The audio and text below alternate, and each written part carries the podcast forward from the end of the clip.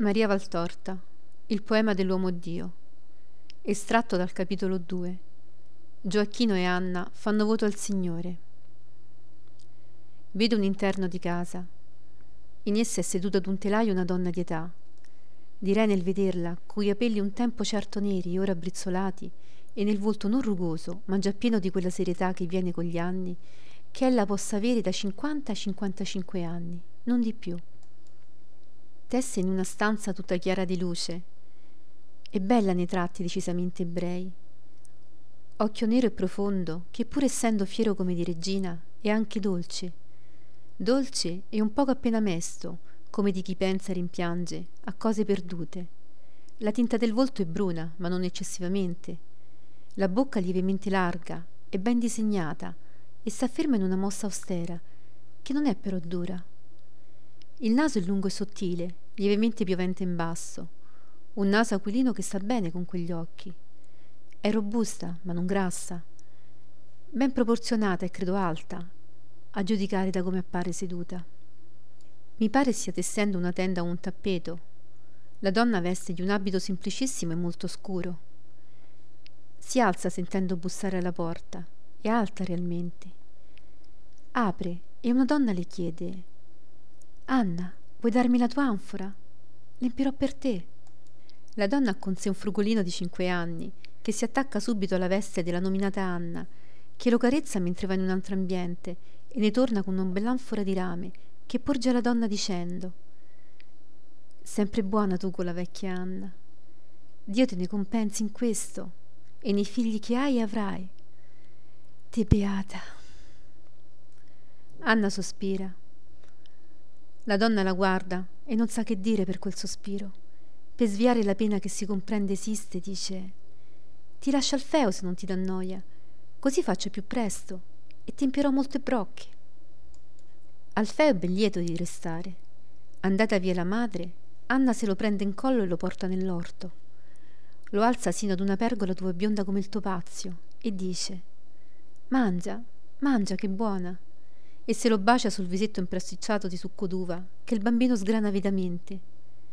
Poi ride di gusto e pare subito più giovane per la bella dentatura che appare e per la giocondità che, co- che le copre il viso cancellando gli anni, quando il bambino dice E ora che mi dai?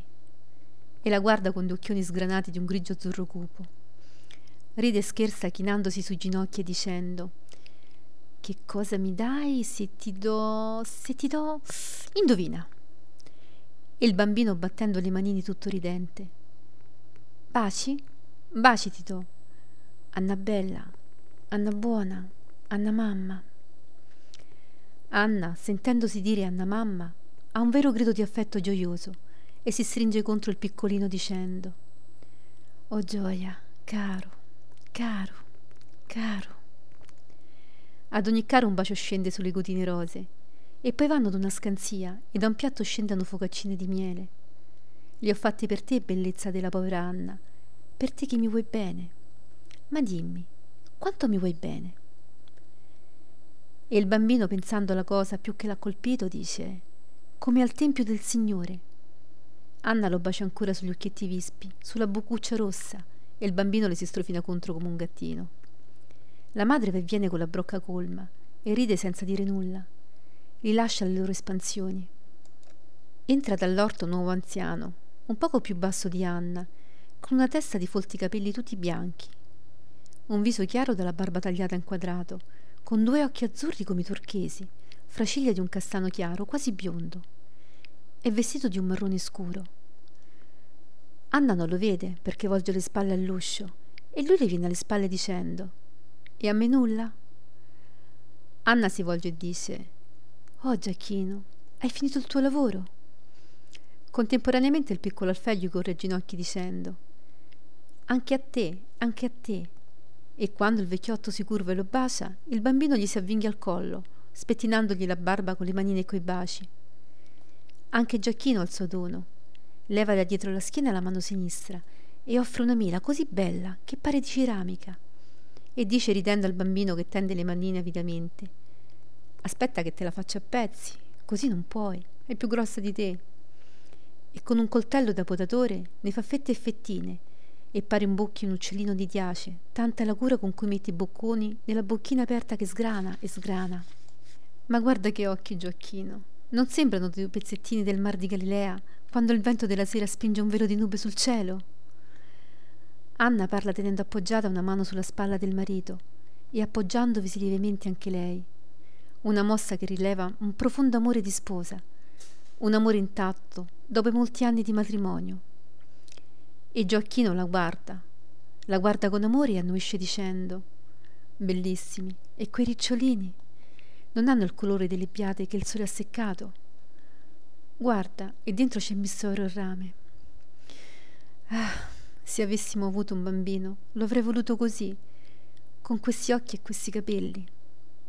Anna si è chinata, inginocchiata anzi, e bacia con sospironi i due occhioni azzurro-grigi.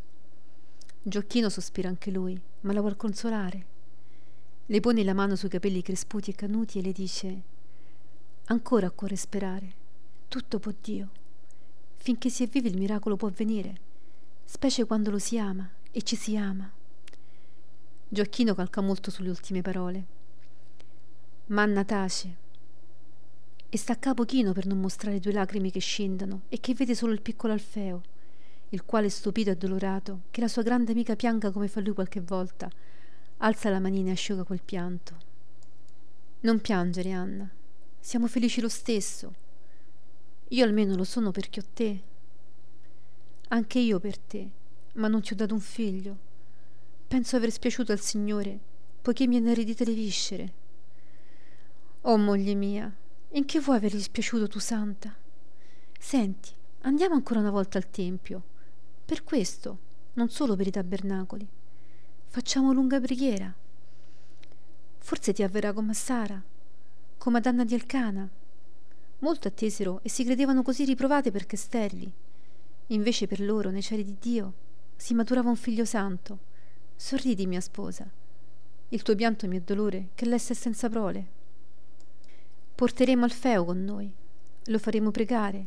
Lui che è innocente e Dio prenderà la sua la nostra preghiera insieme e ci esaudirà. Sì, facciamo voto al Signore. Suo sarà il nato, purché ce lo conceda.